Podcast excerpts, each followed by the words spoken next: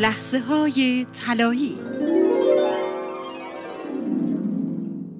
روش تدوین و اجرای برنامه بازاریابی حرفه‌ای به منظور افزایش حداقل دو تا سه برابری رو خدمتون بگم.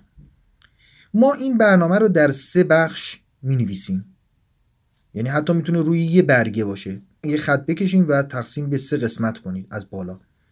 قسمت اول قبل. یعنی قبل از اینکه مشتری حتی ما رو بشناسه.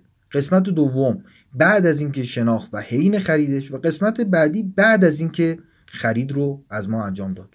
که این موارد رو تو این سلسله فایل ها کاملا براتون میشکافم و نکاتش رو میگم.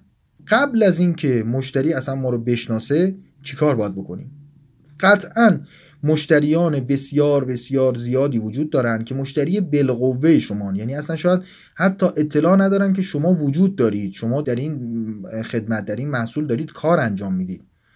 پس اولین نکته اینه که من باید این افراد رو از حضور و وجود خودم آگاه کنم. ولی چجوری؟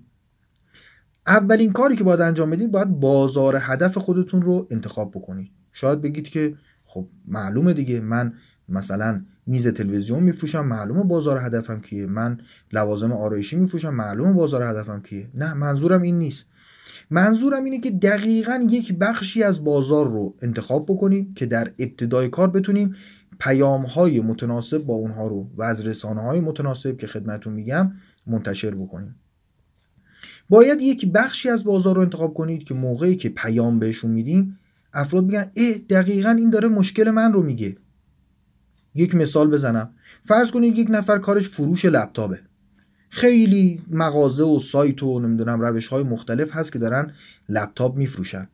ولی یک نفر بیاد بر یک بخشی از بازار متمرکز بشه. بگه من فقط لپتاپ برای کسایی که کارشون مهندسی میفروشم. یعنی لپتاپ هایی رو رفتم بررسی کردم که نیازهای یک مهندس رو به لحاظ سخت افزاری و نرم افزاری اینا پوشش میده و حتی نرم افزارهای لازم براشون روش نصب می‌کنیم و فقط تخصصم اینه. این انتخاب یک بازار هدفه. اون موقع مراحل بعدی که می‌خوام بهتون بگم که چطور ما پیامی رو تنظیم کنیم و از کجا ارسال بکنیم خیلی کار راحت میشه. پس اولین چیزی که ازتون می‌خوام بازار هدف خیلی خاصی رو انتخاب کنید.